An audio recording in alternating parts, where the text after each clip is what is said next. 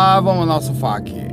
Boa tarde, de voltando mais ou menos aqui a rotina. Esses, esses próximas semanas será ao meio-dia de novo, até voltar o procedimento. Eu, eu então eu tô, eu tô com a cara meio amassada aqui, que eu dormi no hospital essa noite, mas tá de boa. É, fiz, eu fiz algumas técnicas lá, até sair do corpo, mas não saí lá, fui para distante. Mas em algum momento eu senti uma presença do meu lado, meu frontal ficou muito forte. E eu tentei abrir para ver se eu via alguma coisa, mas só consegui captar algumas imagens. Mas enfim, fui, tentei minha experimentação lá. Obrigado pelo retorno do áudio. É... Vamos lá, vamos que vamos, porque hoje o FAQ é grande, tem muitas perguntas legais aqui. Vamos lá, vou direto, sem injeção de linguiça nem evoluída nem nada. É, a Daniele Souza pergunta o seguinte aqui. Olá a todos, Saulo. Essa história, é, vamos lá. De que encarnar é uma armadilha para continuarmos presos na Terra Matrix e não para evoluirmos. É uma coisa específica aqui a pergunta dela.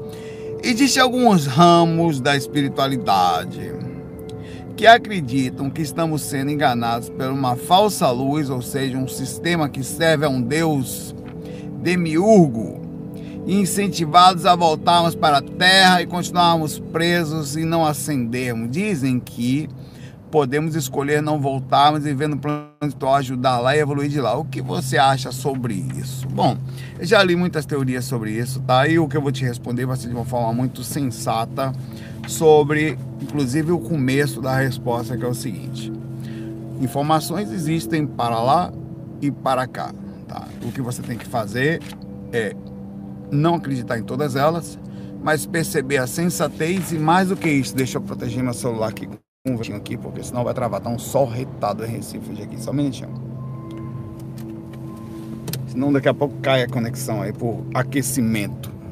Não aguento. O celular não aguenta aquecimento aqui da nossa cidadezinha aqui, Recife aqui. Vamos lá, voltando ao ponto. Você vai analisar tudo que você ouve, incluindo o que eu vou lhe falar agora, baseado em sensatez, conhecimento e de onde foi tirada a informação. Vamos lá. Eu sou só um Zé Cu, sincero, que tem experiências extracorpóreas como qualquer outra pessoa pode ter. Eu não tenho nada além do que você pode ter. Não me foi falado por ninguém, não vem aqui um grande nada.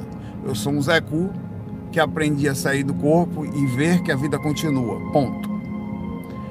E eu, quando comecei a ter minhas experiências extracorpóreas, eu não sabia absolutamente ou quase nada, a não sei o que a gente ouve aqui a colar, é nesse caminho, e as coisinhas que a gente vê no dia a dia, minha mãe mede a vida toda, você não entende muito bem, mas hum, tá nem aí para isso. Aí eu comecei a ver pessoas, entre aspas, espíritos dentro da minha casa, e começando a conversar com eles, das duas uma, abrindo precedente. Esses espíritos estão no umbral e viveram na terra isso eu via porque o cara que perseguia minha mãe, por exemplo, que nem está mais aqui, ele dizia claramente que já estava lá antes de eu nascer. Então o cara já era mais da família do que eu. Eu baixei a cabeça para ele no sentido da presença, respeito, né? Eu podia até ser mais do que ele no que diz respeito a vidas passadas, mas até então minha consciência parava ali. Ou ele não sabia que estava aprisionado nessa teoria que você me falou aqui, ou ele tinha conhecimento também do processo da continuidade da vida, independente de saber disso, certo? A vida continua e é um fato o procedimento de renascimento. Um fato este que você vê nas pequenas andanças no umbral. Você não tem que acreditar nem em mim e nem em qualquer outro vídeo que falou isso. Você tem que deitar seu corpo, e se existe a possibilidade, tá? Fazer pequenos experimentos que nós conhecemos, dentro do que a gente conhece, pequenas movimentações no seu campo energético que existe. Se você não acha que não existe, vá sentir, tá? Que é outro experimento a ser feito. E ver por si só, conversar com os moradores do ambiente, logo ah, tem o medo, aí já é outra história. Você tem medo, então você tem um atrito aí, um problema. Não, entre não acredita, não acredita ou tem medo. Se não acredita, vai ver, né? E conversar com eles. Eles vão falar a você sobre vidas que eles têm aqui. Aí você vai falar, pronto, a vida continua. Aí vem um outro fator. Será que é tudo prisão? Aí você vai vendo com o tempo, ao fazer amparo, a entender o processo, a conversar com espíritos inteligentes que são mentores. Aí você vai entrar na teoria da teoria, na, na conspiração da conspiração. Existe o plano astral e esses mentores então são seres que nos enganam para nos manter para cara. Isso é muita loucura. Isso beira a assim, partindo do princípio que eu saio do corpo, partindo do princípio que essas pessoas estão vendo a coisa, estão vendo como é. São muitas pessoas sensatas, os espiritualistas mais sensatos, as pessoas mais equilibradas, se comunicam de forma mais sensata e demonstram mais sensatez nas suas explicações, eles sempre colocam a, a questão do entendimento, da, da, do aprendizado, do caminhar da vida. Partindo do princípio sobre isso, você entra na mesma coisa que nós entramos aqui, em que você pensa que o mundo, um está sugando o outro, e do lado de lá ainda tem seres inteligentes que nos sugam aqui, você fica preso num processo, aí você sempre vai questionar, cadê a justiça do processo? Que desde que você entra aqui, uma criança agora, por exemplo, eu dormi no hospital com uma criança que está com câncer. Aí você fala, cadê a justiça do negócio? Não tem. É, é, é, é você fazer o mundo aqui que já é Deus dará, que é o sistema político e as fronteiras e desequilíbrio que existe aqui, criar a conspiração existente aqui com as, proporcional da existente lá. Quer dizer, o negócio é tão pesado aqui quanto é pesado lá. Existe um processo muito maior sobre, na verdade, é o seguinte: o que eu vou falar para você é baseado nos meus conhecimentos, somente. Então você tem que ter a sensatez do que eu vou lhe falar e pensar corretamente sobre isso. Existem frequências dimensionais que são proporcionais ao nível consciencial dos seres que aqui vivem.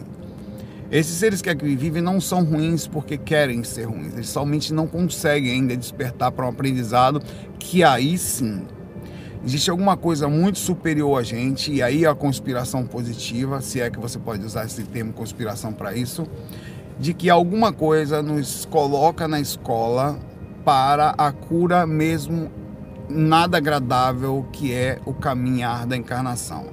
Nenhuma criança quer estar no hospital fazendo quimioterapia sem que aquilo não tenha um sentido.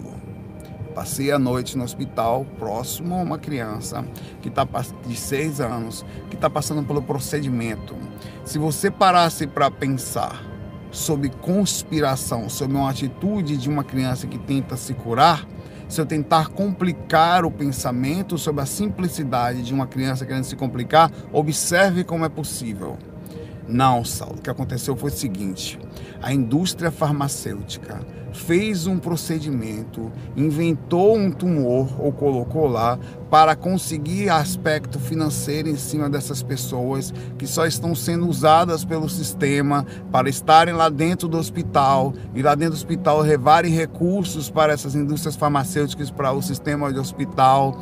E aí você começa, imagina a quantidade de complicação que eu consigo colocar numa atitude tão simples e tão ruim por definição, que já é a necessidade de estar está passando por um processo de cura ou de ação de repercussão, de correção, levando um pouquinho, levantando a consciência agora sobre essa atitude, de uma repercussão talvez passada de vidas anteriores, que ainda está como resquício somatizada num corpinho, que vem, na verdade, apesar de ser um corpinho de uma criança, é um espírito andarilho. Esses são pensamentos que você tem que ter, esse é o pensamento que eu tenho, baseado nas minhas vivências.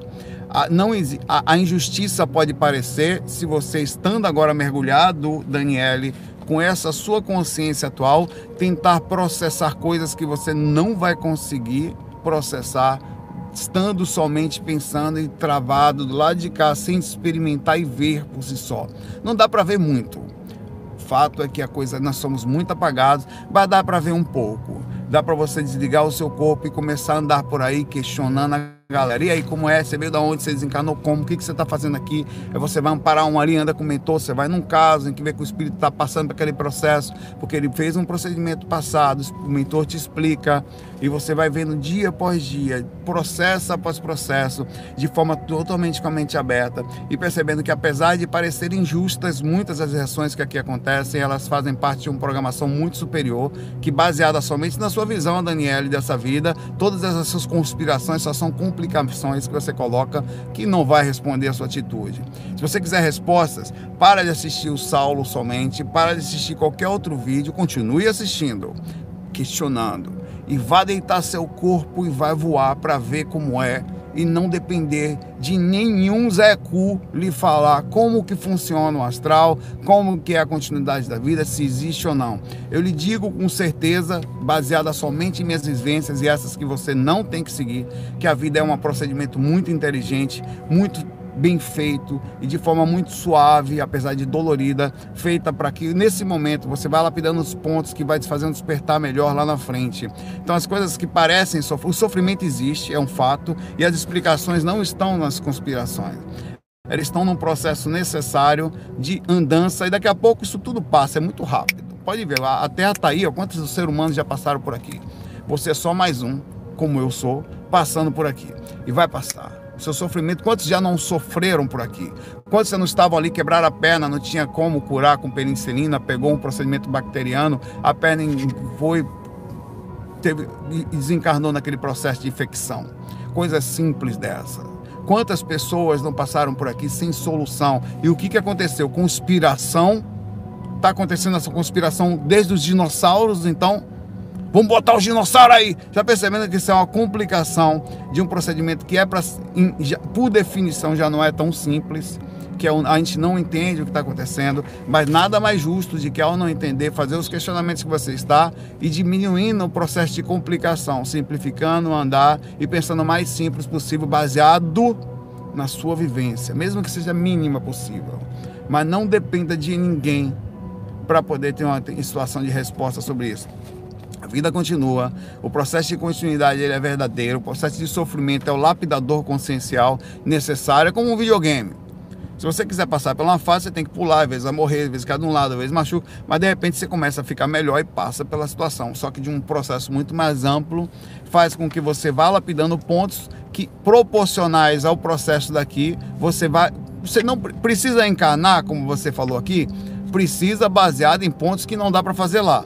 É como você entrar em determinada fase mais difícil para poder aprender coisas que você só vai aprender ali dentro.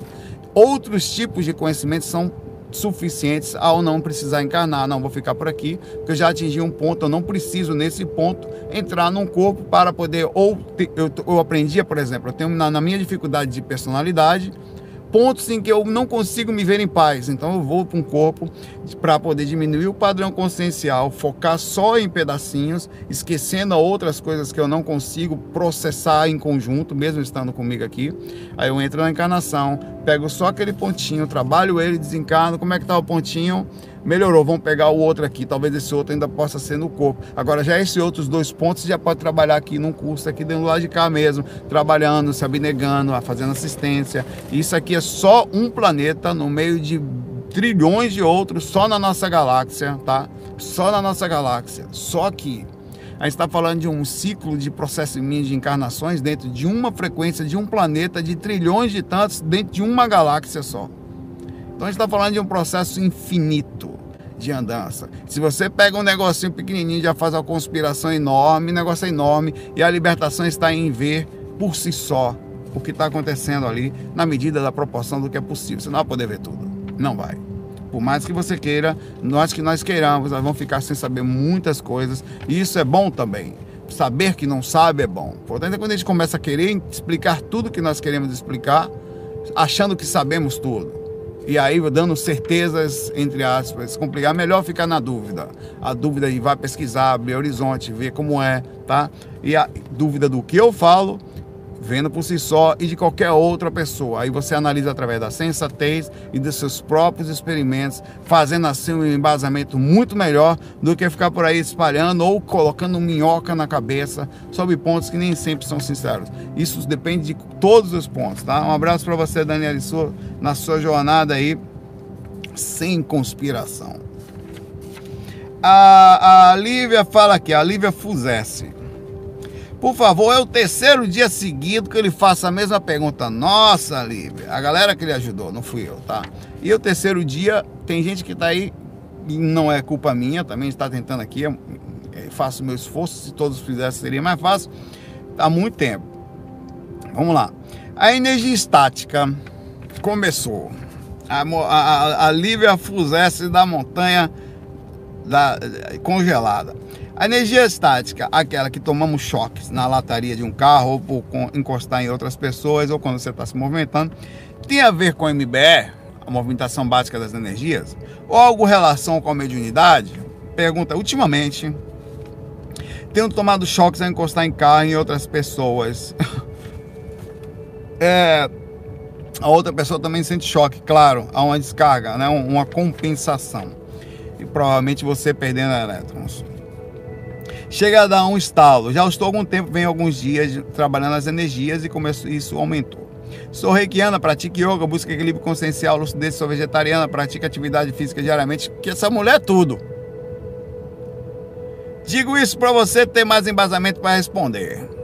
Obrigado por tudo. É, a, a Lívia realmente é a Lívia da montanha, do potinho. Vamos lá. É, bom, a estática é, é a mulher que dá choque. A mulher yoga, mexe energia, tem chakra frontal evoluído, procedimento de mentor astral, energia de Júpiter circulando nessa mulher. Vamos lá. É, a energia estática, ela é, é, é, é, mesmo se você é, é, o mesmo sentido de é, é a perda de elétron. Para você ter ideia, um avião em movimento, ele o atrito do ar sobre a lataria cria uma, uma, uma descompensação de elétrons nele. Isso é tão sério que uma pessoa não, ao sair do avião, se uma pessoa estivesse dentro do avião aqui e não tivesse feito a descompensação daquela descarga estática elétrica, que foi a perda de elétron, ela na hora que ela fosse tirar o pé do avião, ela está dentro do avião aqui, se tirar o pé e pisasse aqui, a descarga de compensação passaria pelo corpo dela, ela morreria com um choque violento. Para você ter ideia do que é o procedimento disso. Há um processo que é uma pessoa que coloca uma coisa no avião para criar um processo de, limpe... de descarga do avião para que as pessoas possam sair dele antes de você sair do avião, antes de abrir a porta, isso é feito. Isso acontece também quando o, o ar está mais seco, ambientes mais secos ou a temperatura mais baixa, o ar-condicionado o que também cria o ar, e você está se movimentando e você tem um processo de descarga. Agora, isso independe da espiritualidade, isso é um ponto. As duas coisas podem estar em conjuntos, a questão da espiritualidade e movimentação energética, no que eu vou colocar agora. O que é a MBE? A movimentação básica das energias. Saulo, pensemos. Faça assim com as suas mãos. Perceba que essa mão vai esquentar. Você sabe por que ela está esquentando? Porque ao, é o processo, e, inclusive, se você fizer isso com a, qualquer coisinha, com uma bexiga, por exemplo, fazer passar no cabelo, assim, que ela, ela encostar em alguns ambientes específicos, ela gruda por um tempo enquanto está puxando elétron da parede, que é aquele processo de compensação, até depois ela se solta e cai. É o processo de compensação. Esquenta porque está perdendo elétrico, isso fazendo um procedimento de movimentação, de atrito também, né? E faz o procedimento de esquentar a sua mão. A MBE é uma movimentação das energias, que as energias é um procedimento semimaterial. É tão verdade que ela é semimaterial que só é possível a encarnação da, do, do, corpo astral, quer dizer, a ligação do corpo astral onde a consciência está também encarnada num tipo de corpo que ela não é. A encarnação, o corpo astral é um tipo de encarnação, tá? Você está encarnado em corpo astral, quer dizer, você está dentro de um. Então, você está astralzado, digamos assim, né? Porque não é carne, mas é um corpo, é um veículo, é um processo de, não chamaria encarnação, mas chamaria de inserção. Inserido num tipo específico de dimensão, utilizando as características daquele corpo e processando a sua consciência proporcionalmente ao que o corpo pode oferecer, que a consciência é muito maior que o corpo astral, que inclusive usa o campo mental. Então a energia ela é semimaterial porque consegue pegar uma coisa que está na dimensão lá longe trazer para a física, fazer intermédio. Então ela é meio astral, ela é meio física, ela é semi, ela, tá, ela faz a intermédio. Quando você movimenta suas energias, sendo ela semi-material, significa que causa provavelmente uma repercussão de perdas de movimentação de elétrons o que causaria naturalmente uma compensação imediata. Essa compensação ela existe em, desde o átomo até a nossa aura, até em tudo, até o planeta Terra, que deve existir também. Na sua magnitude, puxando frequências e o tempo todo se compensando para que deve existir até lá.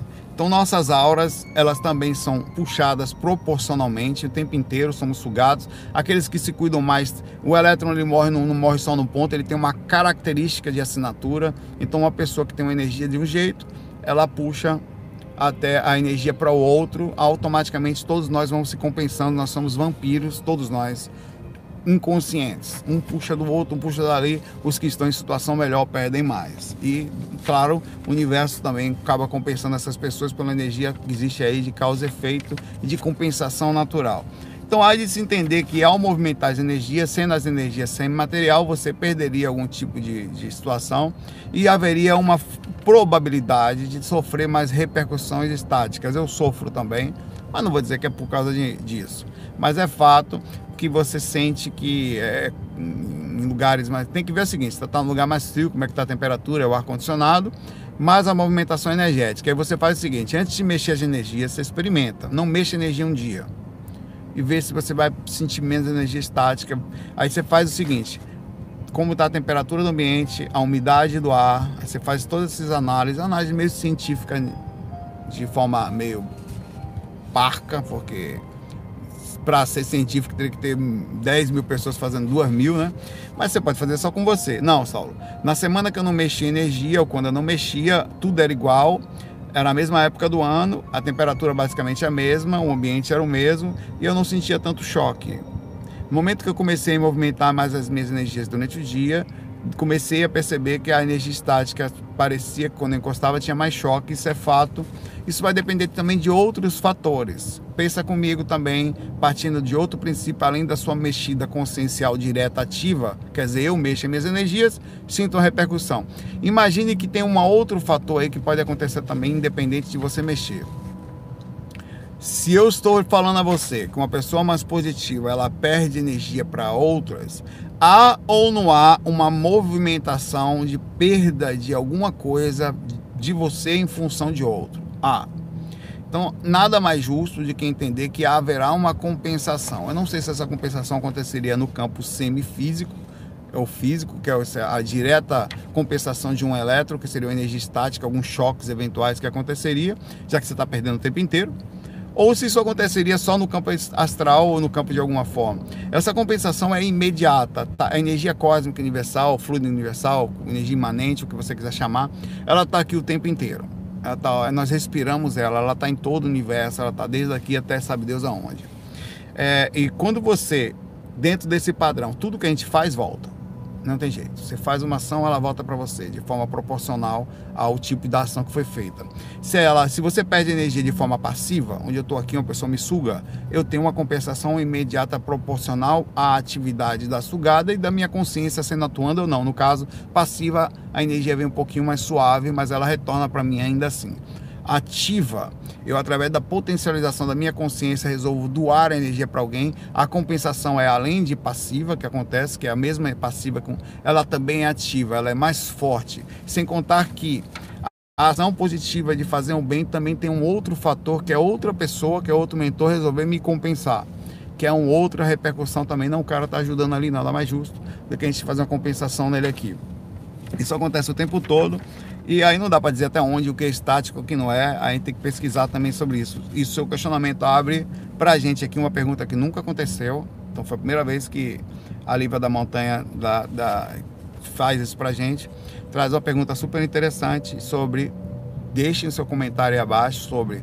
Você percebeu ao movimentar mais energias, você sentiu mais choque estático de compensação de elétrons, que é isso.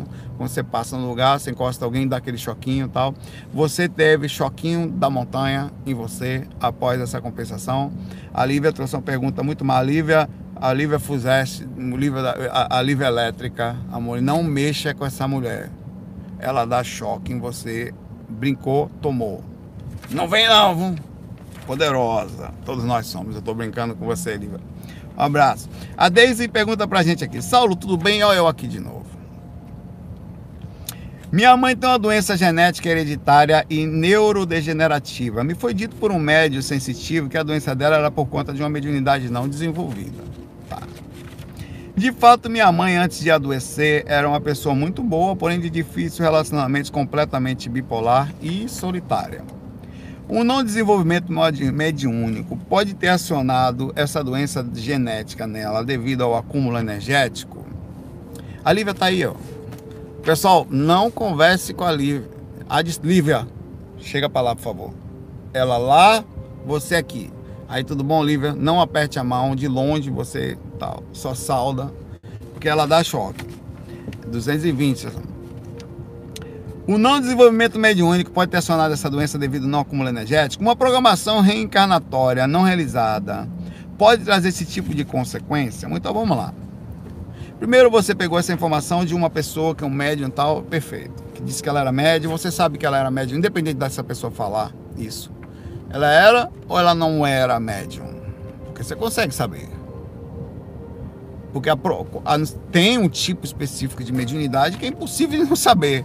A pessoa incorpora mesmo, irmão. E agora, tem alguma outra forma que ela fica no meio do caminho ali que ela não chega, mas ela fica o tempo todo meio que mediunizada, não aparece que está incorporada, mas é, você percebe pela energia pessoal dela. É a energia espinhenta. Energia, e, e além da questão comportamental, que ninguém aguenta, é um saco, uma pessoa que não se cuida, que está mediunizada o tempo inteiro, você tem que ter muita paciência, que é, é um, uma descontrole, uma descompensação total você também percebe que a energia pessoal dela incomoda, ela, ela faz mal, dói. Né? Se, se você não tomar cuidado, a sensação de uma aura negativa dá raiva dela. Você sente raiva da pessoa. Para você ter ideia, isso é tão sério que a, a negatividade de uma pessoa que não se cuida, ela cria nas outras pessoas inconscientemente um processo de automático problema de incômodo energético, porque ela passa a ser incômodo. E como a maioria das pessoas não tem esse tipo de consciência, elas só acham que a presença dela é ruim tá? E acaba se afastando e estar solitário, como é o caso que você falou aqui, cria-se uma consequência da, da, da, não presença agradável, seja através de palavras e de ações, ou seja simplesmente através do silêncio da energia negativa de uma pessoa que não se cuida energeticamente e com isso é utilizada sendo médium por muitos espíritos que querendo o procedimento de contato físico e o controle de alguém específico que eles fazem isso faz. Vamos lá. Você pergunta aqui diretamente para mim se o não desenvolvimento de um processo pode causar doença. Pode. Sendo médium, você tem acúmulo energético. O que, que o médium é? É uma pessoa que tem os chakrazinhos que ao rodarem já vem programado. O sistema energético é algo complexo que pega todo o procedimento de nascimento, a forma como ele é feito, os chakras sendo envolvidos. Então, os chakras de um médium, por drenarem, onde eu acabei de falar aqui na pergunta anterior, que as, as energias são semimateriais. Só que a energia de um médico, elas são semimateriais mais densificadas, elas são gelatinosas. Se o procedimento que faz o intermédio entre o corpo e o astral, ele é mais denso, significa dizer que outros seres que moram na mesma dimensão que está o seu corpo astral agora, a troposférica, ou próximo a isso, conseguiriam também, através dessa mesma energia que densifica um pouco mais do que o normal, interferir na comunicação física, fazendo com isso, quando bem usado, comunicações mediúnicas, informações, psicografias trabalhos, enfim, que é para isso que vem, para fazer esse intermédio interdimensional. Quando a pessoa não usa, Infelizmente, os mentores não conseguem fazer todo o processamento de proximidade, porque densifica muito. Acaba o assédio acontecendo e com isso também repercussões negativas. E apesar de tudo, o assédio é, mais negativo, é, é menos negativo do que a mediunidade totalmente sem uso, que aí seria desencarne. É tão sério isso que daria colapso de órgãos, uma mediunidade super ostensiva sem uso, se não tivesse assédio, o, o, os chakras densificariam a um ponto onde ela passaria a vida com dor de cabeça até enquanto o corpo aguentasse, é, com mau humor, desesperados, porque apesar de não ter um espírito do lado, ela sente empaticamente todas as energias do ambiente de forma muito mais intensa do que qualquer pessoa. Tendo o espírito por perto, aí pronto.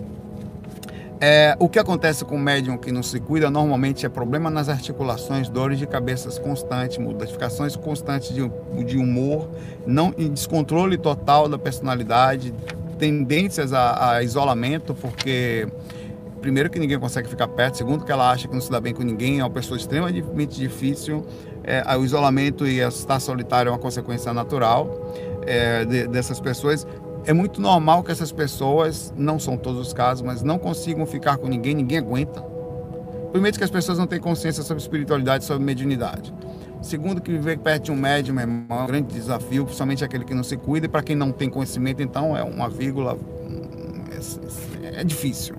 Essas pessoas costumam, o médium que não trabalha, que é muito pesado, que realmente me costuma terminar a vida solteiro, porque sai mesmo, não aguenta, a pessoa sai, ela não aguenta, pesado, é pesado, é complicado, é, é injustiça, é um médium que não trabalha, ele costuma ofender demais a outra pessoa que está do lado, está com o espírito do lado, então a pessoa chega uma hora que ela não aguenta, e é um e a energia é pesada e quando ela começa a fazer o balanceamento da compensação, eu tô junto, eu tô estragando a minha vida, ela acaba vendo a válvula de escape, vem a traição, vem outras coisas que não se justifica, mas é uma, uma forma de fugir do problema.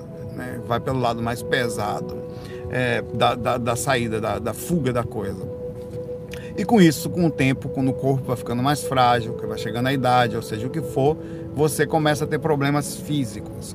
Atinge coração, atinge alguns órgãos e outras coisas, a ponto de ter o, o a, a, porque a densificação daquilo, o constante acesso à adrenalina que é jogado, órgãos e hormônios e tudo mais, o assédio, a, a própria descontrole emocional, descompensação, o corpo não aguenta, velho com o tempo ela passa a ter alguns problemas e, e, e, a curva é imediata. A melhor coisa nessas horas é porque é o seguinte: as pessoas não pensam nisso. Elas correm da mediunidade porque acham que é um contato com a coisa ruim. E é. Só que fugir da mediunidade não lhe tira o contato da coisa ruim, não resolve o problema da diminuição da intensidade dessa coisa ruim. Quando você passa a trabalhar com a mediunidade, após dois, três meses, constantemente trabalhando, um ano, tal, você cria um processo de controle, você diminui os padrões de, de, de densificação, quer dizer, diminui os padrões, se aproxima dos mentores, porque se utiliza e se coloca dentro da faixa do amparo e com isso você perde muito contato com a parte negativa, mas ela não deixa de existir. Eventualmente, qualquer pessoa que trabalha na espiritualidade sofre reação. O médium não vem médium por acaso. Ele vem médium porque em alguma vida passada ele foi relapso em função de alguma coisa. Ele viveu só para si mesmo, só viveu o seu mundo. As programações normalmente é assim. Poucos são as pessoas como médium que são missionárias. No geral é kármico ou é proposital, não necessariamente só kármico, no sentido de eu sou seu mentor, pego você, vem cá, miserável. Que velho, olha suas últimas duas vidas, animal. Sempre pensando só em si mesmo, não faz nada por ninguém, só por você, egoísmo, não, volta quase que igual, quase mínima essa repercussão sobre isso. Você precisa se desprender um pouco ateu ou só pensa.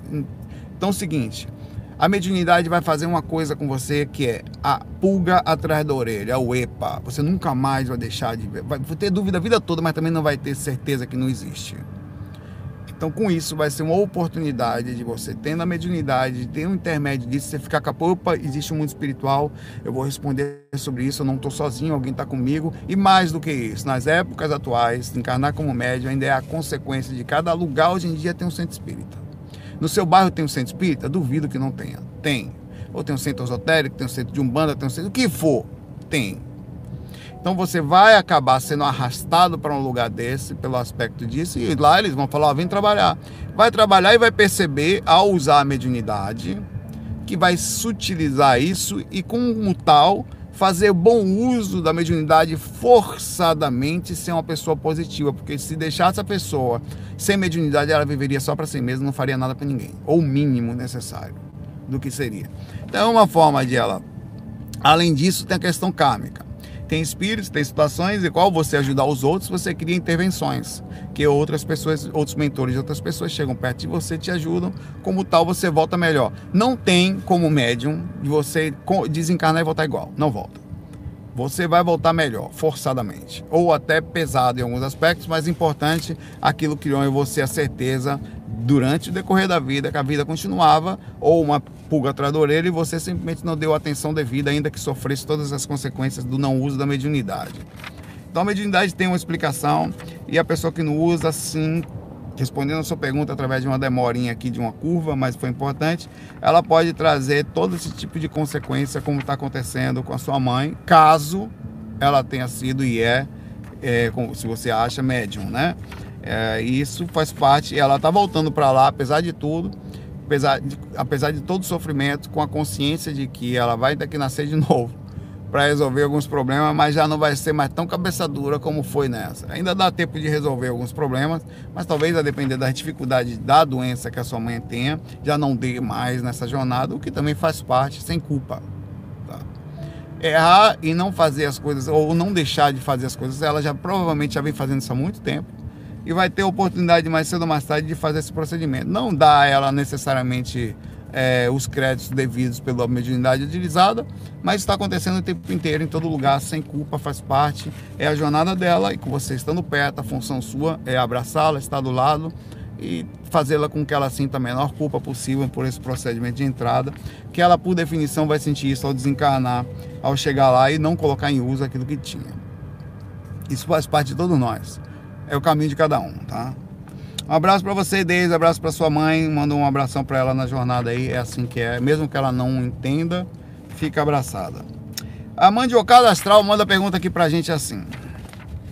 Fala, Saulo, pode nos explicar brevemente? Hum, brevemente, é uma coisa muito específica. A diferença entre premonitórios e projeções premonitórios e projeção? Pô, mas é simples.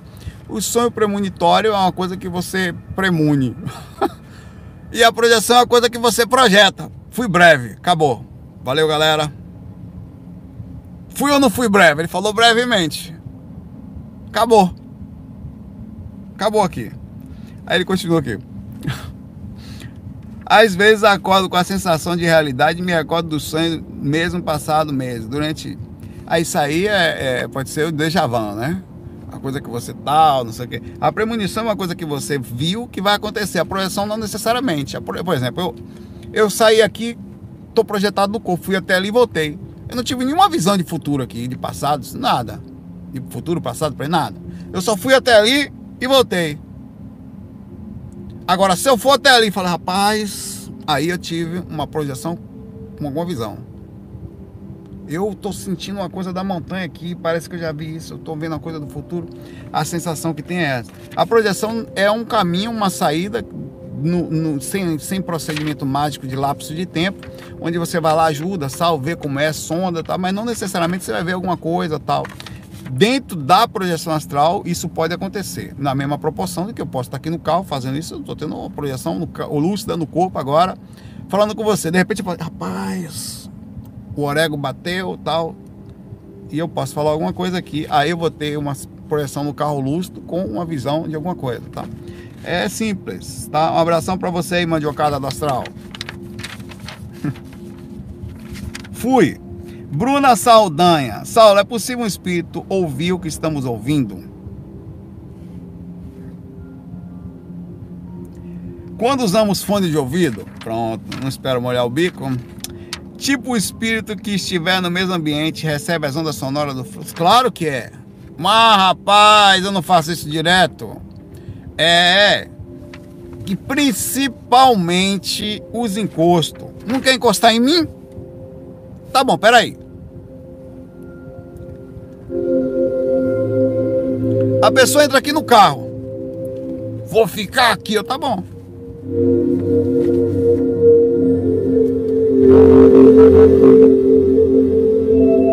Ouvindo ou não tá ouvindo minha música? Entrou, meu irmão, vai ouvir aquilo que eu quero ouvir. Ninguém mandou entrar. E muitas vezes eu faço isso. Às vezes eu tô lá deitado na cama, tô fazendo técnica, Aí encosta um camarada, ou sei lá o que, não sei se. Às vezes eu percebo que tá. No mim, ó, se tá querendo ajuda, se tá querendo prejudicar, não é problema meu. Eu tô aqui pra o que seja o que for. Se quer prejudicar, desculpa, irmão, problema seu. Vou me defender proporcionalmente ao que dá. Se quer ajuda, se eu puder, vou estar ali para ajudar proporcionalmente ao que eu posso. Sem nenhum tipo de mágica, nem culpa, nem diminuição, nem aumentar. Não sou super-homem, nem tão Zé Cu. Quer dizer, sou Zé Cu, tô ali no meio, né? Totalmente perdido, não. Se o cara. Se o cara, se o cara chegar aqui comigo, eu falo, Albir, está aqui comigo? Tô, às, vezes eu tô, às vezes eu tô fazendo técnica, ouvindo um fonezinho, uma música calma. Vai ouvir comigo. Ouça aí, irmão, uma musiquinha calma. É até proposital, porque se for o espírito que não quer nada, só quer encher o saco, ele vaza. Então, ouve sim. Tudo que está acontecendo na sua mente. e você pode forçá-lo a ouvir, o que é mais legal. Né? Você faz tranquilo. Ó, galera, tá aqui comigo, irmão. Vai curtir a vibe aqui agora tá? Vai energia positiva aqui, vai ver a coisa, a, coisa, a, a coisa. Chega aí, vamos sentir aqui a coisa boa, vai eu, você, todo mundo junto aqui. Bota o fone, divide com o cara, velho. Por que não? Faz sim. E ouve sim. Aí ele continua, ela continua aqui. Não, ela não continua não. É, ele pode ser influenciado pelo tipo de música? Pode, a música pode. Agora, bota o cara para ouvir uma coisa boa, né? Não vai obsediar a pessoa também. Por exemplo, o espírito vem me obsediar. É a única coisa que eu falo para ele é o seguinte: ó, já que você veio até mim, nada mais justo de eu lhe dar o que eu tenho. O que eu tenho é música calma, vou soltar o sermão aqui às vezes, energia, e usar, você vai ficar outra coisa. E outra coisa, tem uma consequência, eu falo sempre, de vir até mim. Às vezes eu, eu vou querer que você venha de novo. Porque não é só quando você quer, não, eu também sou obsessor do bem. Você não quer vir quando você quer para me prejudicar? Pois eu vou lhe puxar às vezes para lhe, para lhe ajudar. Quase falei prejudicar. Vai ouvir um som comigo aqui. Eu tô, eu tô sem sono, tô na cama, tá em paz. Tô sentindo até o potinho da montanha. Falei, não vou nem chamar. Não, peraí, não é assim não. Cadê aquele espírito que tava aquele dia careca pequeno? Vai, vai vir para cá um pouquinho, só um pouquinho para ouvir como se tá. Aí eu falo assim: se por acaso esse espírito ainda não foi ajudado e tá no umbral, aqueles que vêm colando, às vezes eu nem sei o que é, nesse momento, através dos fios que estão ligados a mim aqui agora, já tô com fone de ouvido. Eu pego esses caras para conversar, ficar um pouquinho comigo. Eu estou sendo encosto positivo. Trava, trazendo energia negativa, não tem problema, ele não vem quando ele quer. Agora vai vir quando eu quero também. A diferença é que a gente vai conversar. Toda vez que eu sinto, eu estou num dia, eu sinto o espírito, ele veio e me perturbou, né? Ah, você me perturbou? Ah, beleza, no outro dia, agora é minha vez, mas positivamente. Vem para cá, irmão. É a consequência da sua vinda quando eu não quis e veio para prejudicar. Nesse momento você vai vir para minha hora, vai ficar grudado nela por um tempinho comigo. Se quiser ficar mais, não tem problema bota a musiquinha calma e começa a conversar. Rapaz, velho, fiz um fac ontem. Tive uma projeção, velho. O que, que você faz aí no umbral? Pô, uma hora dessa eu queria lhe ver, velho. Tá ouvindo a musiquinha? Olha a melodia dessa música. E fica um tempão batendo papo, velho. Velho, eu sou do bem, velho. Que pô, você não veio ontem? Vai, não, vai ficar um pouco comigo aqui, não vem não, velho. Vai ficar um pouquinho. Eu faço isso direto. E aprendi que assim, e é uma forma de assim, não, não vou mais não, que aquele corno me puxa no outro dia. Ele bota para ouvir música, ficar ali falando coisa comigo. Quer dizer, vem prejudicar, beleza. E, e, ele vem na cocó, porque ele é invisível. Eu não sei nem não tô vendo. Ele me vê, sabe o que faz, me pega na cocó ali com os parentes. Né? Então, nada mais justo de que educadamente. Agora eu vou fazer o contrário. Você vai vir aqui como irmão. Porque a ligação que ele faz comigo fica um fiozinho. Esse fiozinho não tem como fugir mais, não, meu irmão. Ele liga. Só pensar que puxa. Eu estou usando a matemática que ele me fez comigo, só que fazendo para somar. Ele que faz para diminuir. Vamos lá, abraço para você, Bruna. A Maria pergunta: Saulo, sou médio e atualmente não trabalho, faço trabalho apenas com energias, com, com o intuito da projeção.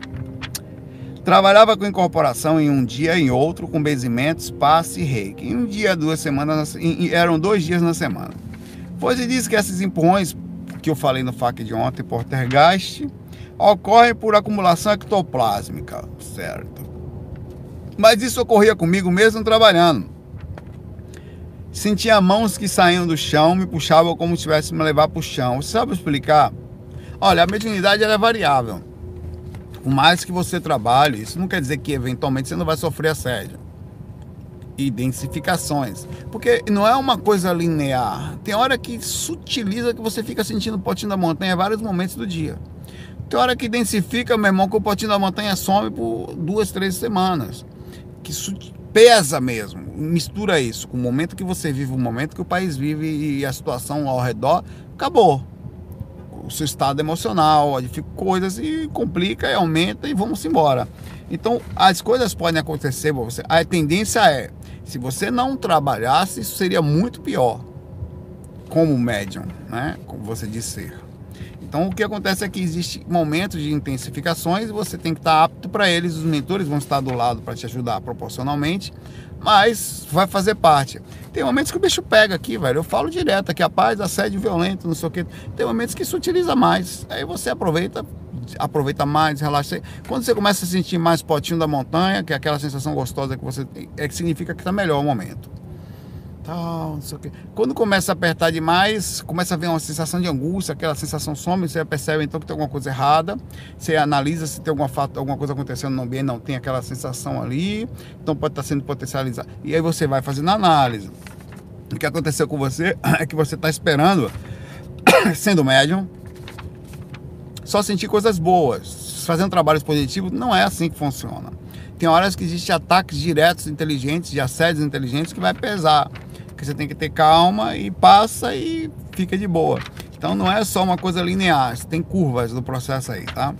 Mas por isso que você sente eventualmente o peso, mesmo trabalhando, de ataques, de empurrões, de energia que densifica mais. Significa dizer que se você não estivesse trabalhando, você ia se lascar em dobro. Um abraço aí para você, Maria, do empurrão. Bruno Franco fala aqui: Saulo, tenho uma amizade de muitos anos, porém, há alguns meses eu decidi mudar certos hábitos e comportamentos meus que não agradavam esse meu amigo. Desde, desde então, nossa amizade não foi mais a mesma.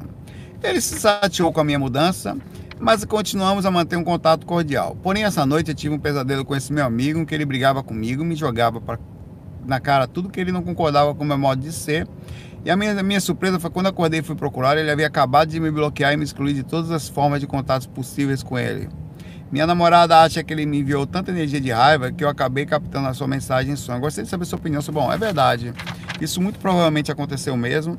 É, e, e, e a sensação de ser abandonado também é verdadeira é quando você melhora e a pessoa quer que você fique com ela. Na verdade, a cobrança espiritual é muito engraçada. Acontece comigo fora do corpo isso. Eu tenho alguns grupos, não é só um, alguns espíritos, que alguns ficaram, outros queriam ir e não foram. E alguns foram mais do que eu, inclusive. É, é, é, o grupo de evolução. Isso inclui sua mãe, seu irmão, as pessoas que você vem nascendo junto muito tempo, independente do que vocês têm agora. São grupos de família que ficaram para trás. O grupo Karma são mais de 100 pessoas, tá?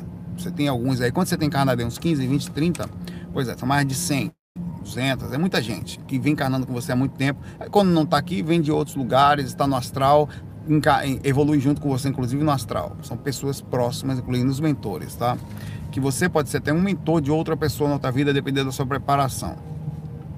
É, então é comum que exista cobrança sobre você ter andado e eles não. Isso acontece bastante comigo.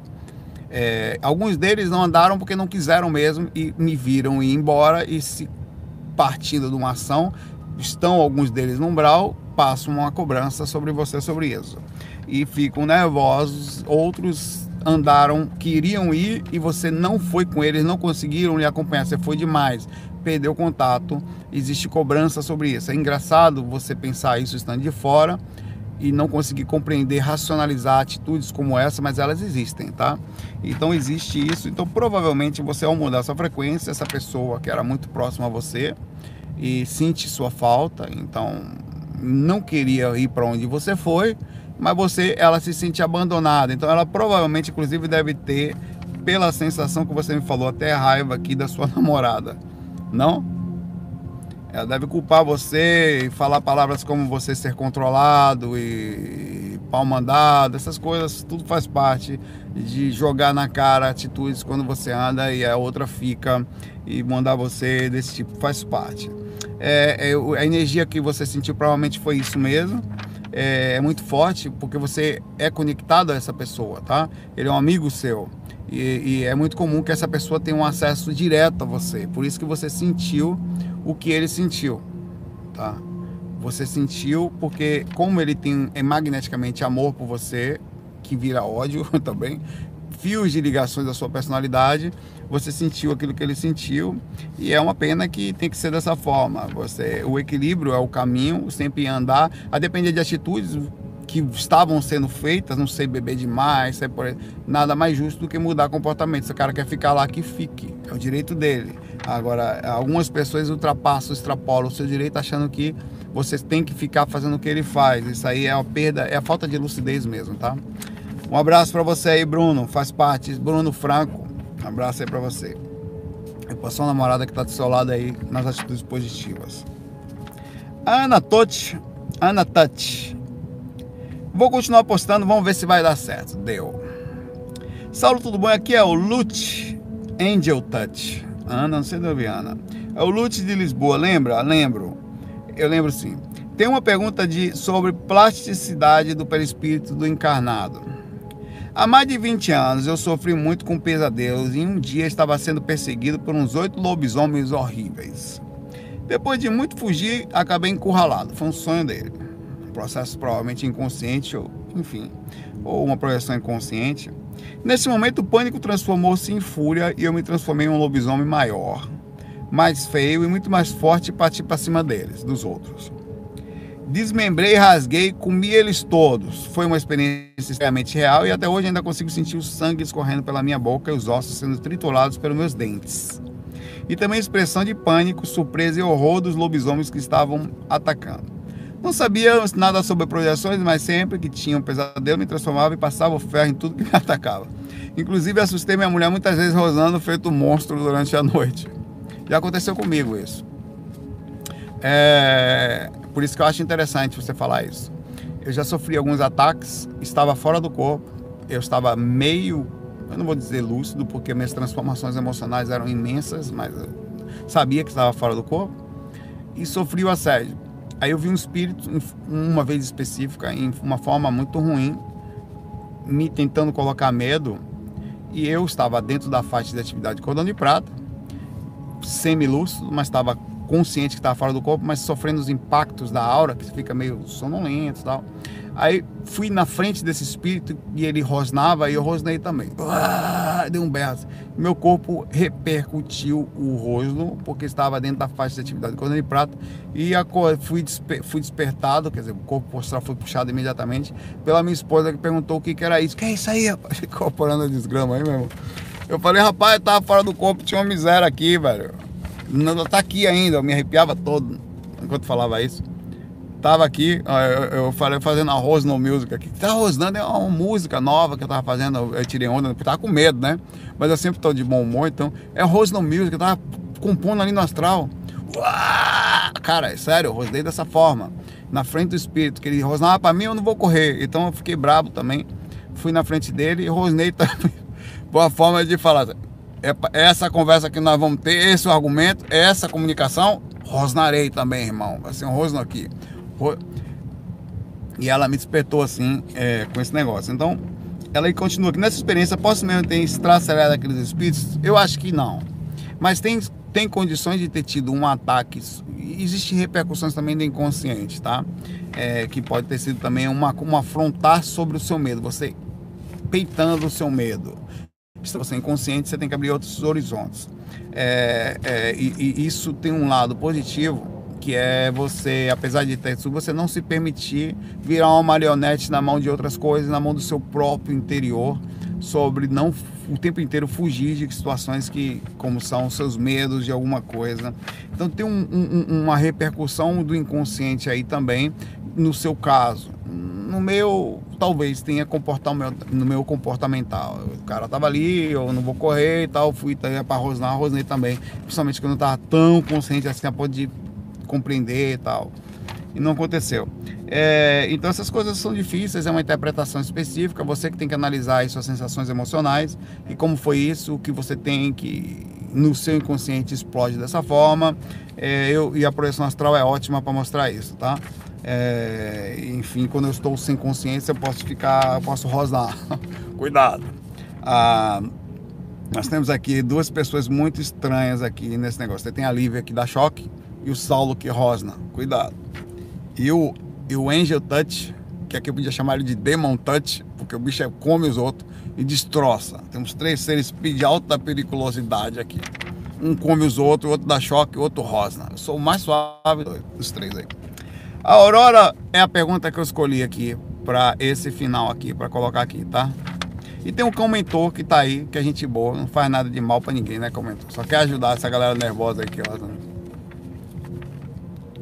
Essa pergunta não tive muito, não teve muita curtida, eu escolhi ela, tá? É, Saulo, acompanho teus vídeos há algum tempo, é a minha primeira pergunta. Então eu gosto de música K-pop. É música pop da Coreia do Sul, certo? Você mora aqui ou mora lá? Porque se eu vendo seu nome aqui, tem um, umas coisas da Coreia do Sul aqui. Pois é, eles me ajudam muito com mensagens positivas a superar alguns momentos da minha vida. Perfeito. Eu tenho um pouco conhecimento na espiritualidade e queria saber o que, que acontece com os idols, músicos do K-pop que se suicidam.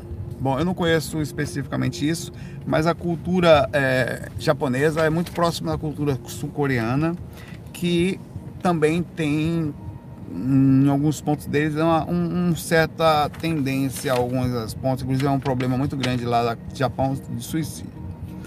Essa indústria de consumo a nível mental, é, ele pergunta a nível mental, eu, o fato da sociedade não ser aceita é, as diferenças de alguns artistas que criticam e não entram no padrão faz parte do karma da Coreia do Sul. Ele diz que existe muita né, nessa tipo de música existe muito é, não são aceitos por alguns artistas e tal. Será que esses artistas que se suicidam por causa das críticas negativas da sociedade vão parar logo no Vale dos Suicidas? Eu espero ouvir a sua opinião sobre o assunto e me ajudar a entender melhor. Alguém conhece esse tipo de música? É... K-pop? Ou K-pop? Eu queria ouvir, cara. Eu não vou botar aqui agora porque vai ter problema de direito autoral. Como é o tipo de melodia dela? Eu queria ouvir, eu queria saber, porque assim, embasamento fica difícil, mas, é, mas eu posso falar de forma genérica. É, por que, que essas pessoas se. O que, que, que tem nessas músicas? Eles são criticados, é K-pop, né? Que chama, né? Eles são criticados pelos outros é, é, e por outros artistas e não aguentam, se matam. É, espero ouvir sua opinião sobre o assunto e ele gosta. Essa música ela mexe no emocional, é, é tipo heavy. É como eu queria saber o tipo de melodia, direcionamento dele é as letras. Quando você ouve essas letras, Aurora, você as músicas, você, você, você presta atenção na, nas letras. O que, que essas letras falam? Qual é o tipo de informação que essas letras falam? É, é, é, são coisas a se olhar aqui, tá? Eu não vou entrar aqui sobre a questão, até porque eu não sei porque que a, tipo, a gente tem muita crítica aqui sobre o funk do Rio de Janeiro. Funk é uma coisa boa, não aquele. o, o, o, funk é um tipo de ritmo, é um tipo de bateria que, que música cantada tal, que não necessariamente tem letras para ir até embaixo, ficar pelado e fazer sexo aquele tipo de letra depreciativa e somente de cunho sexual, em que as pessoas só querem balançar o fiofó, que é respeitável, mas até um certo ponto ela induz a isso. A gente tem uma certa crítica a isso aqui, porque só leva isso a crianças e outras coisas. Existe também aqui no Brasil uma certa crítica sobre isso, né? Sobre somente balançar o fiofó. A música é, é, é, Fiofó Music. A gente tem uma certa, é, apesar de tal, você tem uma certa assim, uma, pô, o que que transmite isso? Qual é a função? Ah, eu vou comer você amanhã lá no astral com um tonhão, todo mundo se abaixando, dando. É, é um negócio que chega uma hora você balança, balança o rabo astral, todo mundo chakra básico, é um negócio meio que você tem, tem, tem não transmite uma informação, cara assim, não é uma coisa que você fala, ó, oh, poxa, tô sentindo meus sair dessa encarnação melhor. Percebi que é claro que tem um, um, um esse tipo de, não é esse tipo de música, né? K-pop não é isso, né? Não creio que seja. Até falar, chamar isso de música, tem gente que, que reclama aí. Tem várias coisas que tem músicas que, por exemplo, tem músicas que eu acho que eu, eu, eu respeito, mas eu não gosto, eu, até toco, porque sou obrigado a tocar. Eu vou tocar em algum lugar, tal, ainda hoje em dia, de vez em quando eu vou fazer um evento. Vou tocar no evento da empresa esse ano de novo. Vai ter lá os três ou quatro lugares esse ano. Então você tem que colocar umas besteirinhas, mas não já estou indo embora. Ah, já tá lá fora, vou te deixar. Porra, você toca essas porcaria, mas você tem pessoas que consomem aquilo, as pessoas gostam da sofrência. As pessoas gostam de, de uma oh, de pegar uma cachaça, tomar e chorar porque a mulher foi embora. Existe uma pessoa, tem gente que gosta disso. Então você tem que respeitar. E toco. E por incrível que pareça, você vai ali coloca Djavan, aí você coloca coisas que, que trazem harmonicamente, até algumas informações legais tal. Na hora que você toca essa. É, o nome dela é Dia Pai, levanta todo mundo, velho. Eu tava tocando outro dia aqui, tinha uma hora que tava lá tocando só músicas legais, velho, com letras bonitas, 14 é, bis, coisas que eu tava botando Planeta Sonho, coloquei, todo mundo sentado tal. Aí daqui a pouco eu botei, aí, aí eu botei Mano Volta, já levantou metade da, da sala. Que você tá no repertório. Aí, aí, aí eu falei, não, cansei. Vou levantar todo mundo agora. Infelizmente, até disse, você sabe. Mas ela vem me pegar e levanta todo mundo. O nome dela é levanta. É, porra, velho. E, e, isso existe aqui também. Mas voltando à sua questão aqui. Eu não sei qual o tipo de música, eu não sei qual o direcionamento, eu não sei qual é a fragilidade das pessoas, inclusive tem a ver com a cultura, que ao se sentirem criticados se suicidam. Eu acho que é, a, a, crítica ela existe, é inevitável. Como as pessoas reagem na Coreia do Sul é dessa forma. Mas o mais importante disso, independente da música das pessoas que, eu queria entrar nisso aqui, ó. Se diz que gosta dessa música, tá? Que se sente bem ouvindo, que é, te ajudam a passar mensagens positivas. Então pronto. É como você se sente com essa música. Se você se sente bem, se ela te faz realmente, ela não te puxa a ficar depressivo, ela te faz se sentir melhor, acabou. Agora, se infelizmente essas pessoas reagem dessa forma, tem a ver com a cultura deles lá tá? Aí não tem como eu saber. A cultura dos caras lá, talvez eles tenham um padrão de cultura. A nossa cultura também tem, infelizmente, atualmente, é, musicalmente baixa. Caiu muito a qualidade musical, pô, então, e vem caindo, continua caindo. Na época que eu tocava não era boa, a música que a gente tocava lá, Juliana não quer sambar, tique tique bom, não fala nada. Entre na roda, deixe de bobeira, a música minha também não fala nada. Quem é que balança? Absoluto, mas não fala de vamos lá, vão se acabar. Hoje em dia, para fazer sucesso, tem que ser um negócio de amor e soca, soca, soca, soca. E eu não dá para fazer negócio. Até mesmo como é que eu faço? Lepo, lepo é, para fazer sucesso tem que fazer. Aqui é, é a nossa cultura atual. Eu acho que a gente está correndo na intelectualidade para diminuir o padrão consciencial. Isso é muito ruim, né? Aí eu só queria perguntar qual é, ela te faz bem? Pronto. Agora, isso de um cara se matar em referência a outro artista lá é por causa da cultura deles lá. E a forma como o cara reage. Aqui, se você criticar um artista de funk, ele nem te ouve, mano. Você não sabe nada. A gente tem a mania aqui, né? Tem, e tem essa briga musical. o roqueiro que não gosta de samba, o sambista que acha que querem que acabar com o samba dele, tem até música. Querem acabar com o samba, o samba não, o samba não vai acabar. Ninguém quer acabar com o samba. Ninguém quer. O, o, sei, o que tem essa briga tem, cara. O que tem essas. O samba passou a ser música mais de pessoas mais interesses que, que gostam de, de Inclusive é muito difícil, tanto fazer um samba como tocar um samba. Aí tem a pessoa do rock que eletiza a coisa. Então tem, essas brigas acontecem aqui, mas ninguém morre. Eu nunca vi, vou me matar porque você não gosta da minha música, porque é uma questão cultural isso. Né? O máximo que tem é esse, essa dor porque o outro não aceita a sua música. Ah, existe essa distinção. Se eu chegar aqui e falar, ó, oh, eu gosto de Belo aqui, eu gosto de. Que decepção, Saulo. Na, sério, não tô mais inscrito agora. Tô indo embora. A mala tá lá fora. Vou te deixar. Aqui tem essas coisas. A gente tem aqui uma cultura de diminuição e de proximidade com o tipo de música que o outro ouve. Então eu creio que a cultura de lá deve existir algo próximo disso, mas lá as pessoas ao ponto de se matarem. Alguns, ah, não me aceitam, então é uma questão meio que. É, é cultural. Aqui nunca vou ver ninguém se matando aqui porque não gostou da sua música, mas a pessoa vai deixar de ser amigo. Vai. Ou vai fazer. Outro dia eu tava. Eu, outro dia, meu Spotify é aberto. Então eu ouço tudo. Você vai, você vai porcaria. É, eu, desde coisas boas, New Age, eu fico só New Age, tá no meu Spotify aqui. Só New Age. Como ouço coisas que eu preciso. De... Agora, por exemplo, ó, o colega no trabalho fizeram um repertório. Aí falou: que música tem que tirar, Saulo? Silmeira de Marília Mendonça. Eu, porra. A letra da música, dessa música é da Silmeira, cara. A letra dessa música, tem que tirar essa porcaria. É a. Eu, eu fui ler a música, eu não conhecia. É a explicação lógica do valor que tem que dar para amante é uma ciumeira atrás da outra, ter que dividir seu corpo, a sua cama. Tá bom que eu acertei. A verdade é que amante não quer ser amante. Eu agora quero ser a oficial e a outra não presta. A música é isso. Ela explica com lógica o sofrimento da amante que pegou o marido da outra. A música é isso. E eu tenho que tirar isso aí para tocar aqui. Aí você fala, essa é a nossa cultura aqui, só que eu não mato ninguém, ninguém vai se matar por isso. Vocês, por favor, não se matem porque eu vou tocar um negócio desse. Mas isso é cultural. Pois é, esse tipo de coisa existe, cara. É triste. A, a, você tem ideia, é tão triste. A distinção é. E olha, é cultural isso. Essa cultura de você fazer distinção sobre o que o outro ouve e se sentir intelectualmente superior, algumas coisas naturalmente por definição são, né?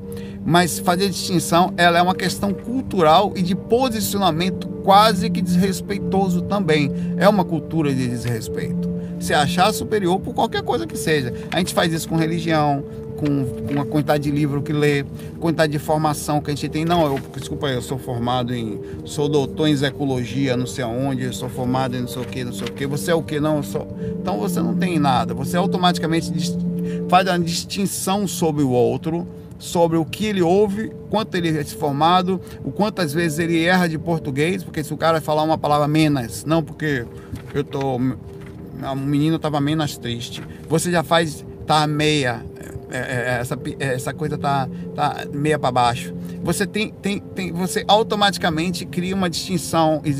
Seja feliz, né? não seja assim. Tem, tem uma distinção automática sobre isso. Isso fica no campo próximo a isso. Que às vezes uma inteligência está ali, é inteligente, consegue processar baseado nisso, não teve acesso a todas as coisas que todos tiveram, mas não deixa de ser inteligência, não tem a ver com o cúmulo de conhecimento. Mas aí você faz a imediata distinção sobre o outro. É preciso cuidado com isso, acho que é preciso lucidez sobre isso para abrir os horizontes e não ficar tão superior sobre isso. Tem coisas que a gente só se afasta, respeita e faz o menor e sensatez possível, porque tem muita coisa que a gente faz que os outros não vão acender. Aí eu tava lá ouvindo a música no Spotify, um amigo meu, Amigo não, colega. É amigo. Que porra é essa aí que você tá ouvindo? Era a música desse aí que eu tava que foi a música.